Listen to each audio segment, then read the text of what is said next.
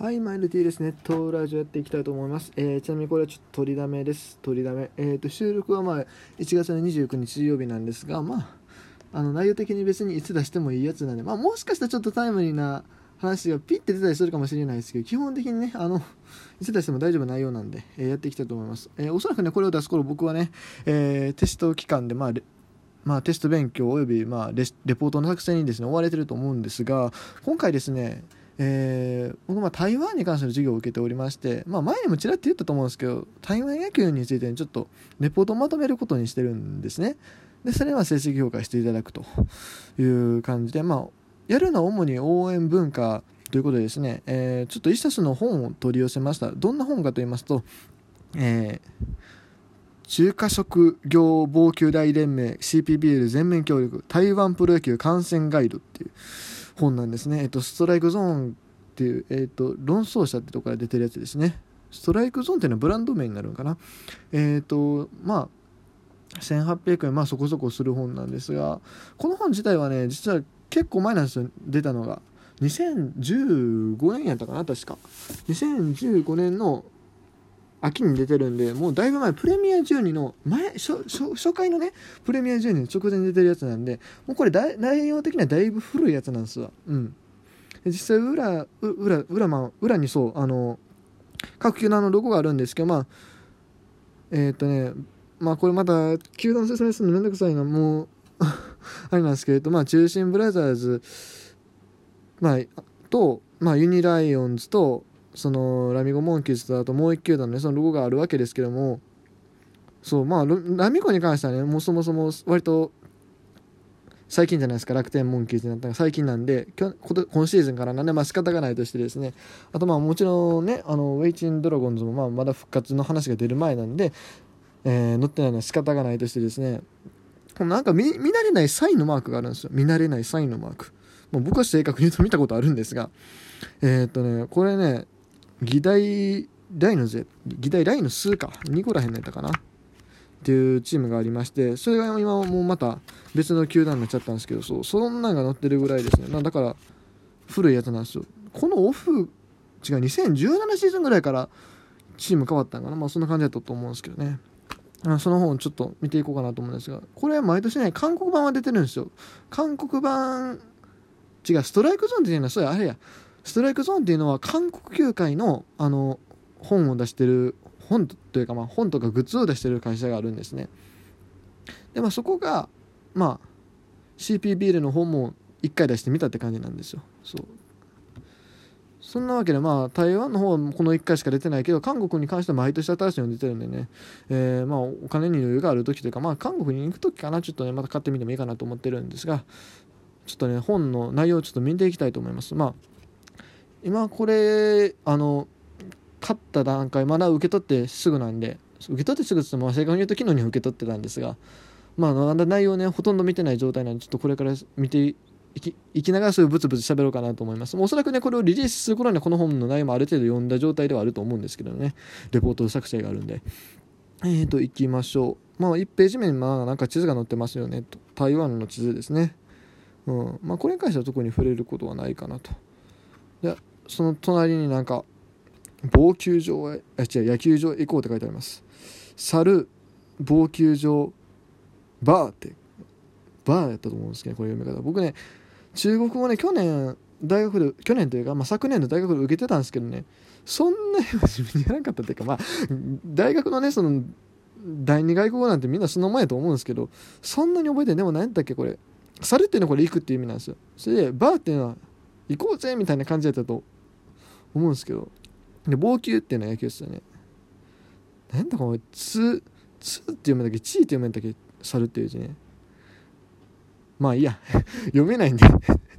読めないんでえっ、といいです。えっ、と内容を見ていくとえっ、とまあ最初にプレミア12のお話がちょっとあって、えー、と台湾の地下鉄の路線図が載ってあってさらに角大元さんのインタビュー。角大角大元さんが初回のプレミア12の時の監督やってたんでそのインタビューがあって、まあ、CPBL スタープレー、まあ、要は人気選手の紹介があって、えー、と代表チームの戦績が載ってあってそこから新指名官があって球場紹介うんぬんかんぬんさらにまあ昔えっ、と台湾でプレーされた日本人選手の、えーと、インタビューとかうんぬんかんのあとまあ Q&A うんぬんかんのみたいな感じですね。それをちょっと、まあ、ざっと面白いところだけピックアップして読んでいこうかなと思うんですが懐かしいっすね。プレミア12ね。いやプレミア12したらなまあこの前もやってたんですけど初回のやつね初開催っていうね。そんな本僕定価で買っちゃった。まあ仕方がないんですけど。定価ではないか、まあ、学割っていうか、えっ、ー、と大学生の割引は引いてるんですが。えー、そかこの時は日本台湾アメリカキューバオランダドミニカカナダ韓国ペルトリコベネズエライタリアメキシコ。でもこの前も似たような感じがあったけどイタリアは多分出てへんかったんかな。まあいいやそれそんな細かいことはどうでもいいんですがすごい。WBS 世界野球ランキングがちゃんと載ってますね。ちゃんと載ってますね。別にいいですけどね。あの、まあ、これ2015年データなんで古いと思うんですけどびっくりした。70位まで載ってるやん。そんなに加盟してたん？いやまあ上がさ、まあ、日本アメリカキューバみたいなまあまあいいとして4位が台台湾ですかこの時は。え韓国はそう WBC が弱かったね。だいぶ下になってるんですよね。で13位14位オーストラリア。オーストラリアって意外と弱いんですね。ジェフ・ウィリアムスとかおったのね。であとは意外なところっていうかなんか面白いところ。イスラエルは多分今はもうちょっと上がってるかなと思います。22になってますねこの当時は。あとはそうやな。あとなんか大って30位タイですか。タイねなんかねあの日系人の選手がねプレーしてた気がするんですよ。てかそれを一回昔記事で見た記憶はあるんですがそこから特に何も聞かないですね。将来的に NPB でプレーしたみたいな話を書いてあった気がするんですけどね。あとはね特にもうはどこやねんみたいなのばっかりっすね。うん。グアム？グアムは地域で入ってんのか？へえ。まあでも州じゃないですもんねグアムって。ダルビッシュさんのイランがね一応49位ランクにしてますが、まあ、ダルビッシュさんのイランって言ってもね、まあ、ダルさん自身は別に日本国籍で、まあ、イラン一応引いてるってだけなんですけどもね。へえてか49位ランクにしてることに驚きですよ。この辺になってくるともう日本の高校野球とか高校野球どころか中学生とどっちの方がレベル高いのって感じやと思うんですけどね。あとはまあそうやな。面白いのなんかあるかな。うーん特にないですね。特にないですね。うん。いやでも本当にこんな国でやってるんやみたいなとこいっぱいランクインしてますわ。という感じですね。いやちょっとこれはびっくりしましたね。こんなにいっぱいやったんかっていう。WBSC っていうだからこれ世界野球ソフトボール連盟なんであのソフトボールの方も含めて141カ国が141カ国が、ま、入ってるんですけども野球のランキングに入ってくるんでいうと73カ国って感じですかね。ということで、えー、まあこれはちょっとまあ面白かったな。でまあこれ日程表がうんのってあってあ台湾のおすごい。台湾代表が載ってますね当時の。ていうかねプレミアジュニアスの台湾代表にすごいルーフィンちゃんあの阪神のね背番号26番が入ってますよ。全然1軍に投げてないですが当時台湾体育大学体育大学なんかな？もう体大って書いてあるの分かんないですけど。そこにいた時に選ばれてたんですね。まあ代表歴あるとは聞いてたけどそうか。そんなあれか世代別とかじゃなくて普通にプレミアとかで入ってたんですね。それちょっとびっくりやな。もちろんですが、まあ、に当時に日本ハムの陽岱鋼とかね。えっとまあ今日ハムの王柏融とかもね載ってますが。はてちょっとそんなこと言ってるうちにもう9分ぐらいになってきたんでちょっとザラーって読んでいきましょう。ああライオンズのね。ライオンズ。ライオンズってもあれですあの統一ライオンズですけど郭泰源さんのインタビューとか載ってますがそういや別に多分これプレミア12の代表監督やってたからインタビューされてるんですけどまあでももちろん日本球界とつながりがあるからっていうのもあると思いますがなんかこのでも統一ライオンズの帽子のマークが なんか弱々しい西武ライオンズ昔の西武ライオンズのマークみたいな感じですよねあのレオの。まあまあいいや。えーとじゃあちょっと時間がないザザザーって読んでいきますが読んでいきますがつっても特に、ね、話すことはないので選手名鑑パーってカットしてちょっとね後ろの方に面白いページがあったのでこれを見ましょう。台湾でプレーした日本人選手一覧っていうやつね。これちょっとパーって見て見たんです。結構いろんな選手がいるもんなんですね。まあ期間的にはま92年から2013年までの分しかないんですけどもそれでも結構な選手がプレーしてる。特にまあ95年なんかはめちゃくちゃ多いですね。なんでやろう。なんでこんなにっていうぐらい多いですね。立花義家さんとかそこそこ有名な人でしたね確か。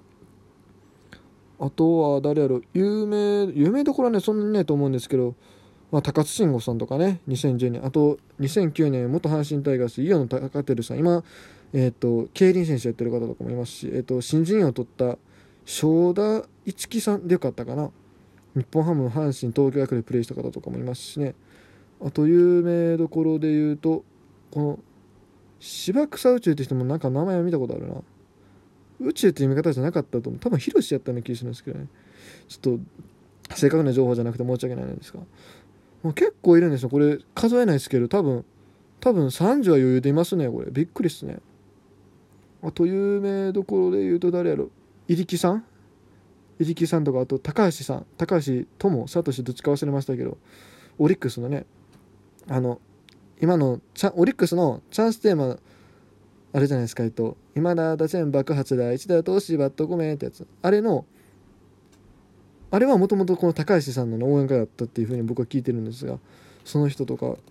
あと小檜山さん。小檜山さんってなんかドラフトの時結構注目されてたっていうのを聞きましたね。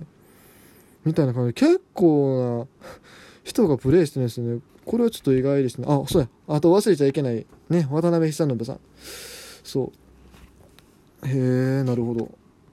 ということで、ね、えーとまあ、今日はね、台湾プロ野球観戦ガイドをちょっと見てきたんですけど、ちょっと、ね余計なこと喋りすぎてね、もうちょっと中身触れたかったんですが、まあ、なかなか触れるということで申し訳ないですがね、まあ、あの今回の、まあ、レポート内容について、まあ、いずれ何かしらの形でですね、あのネットの方にもちょっと出そうかなと思ってるんでね、もし、あの、よければそちらの方見ていただければと思います。以上、T でした。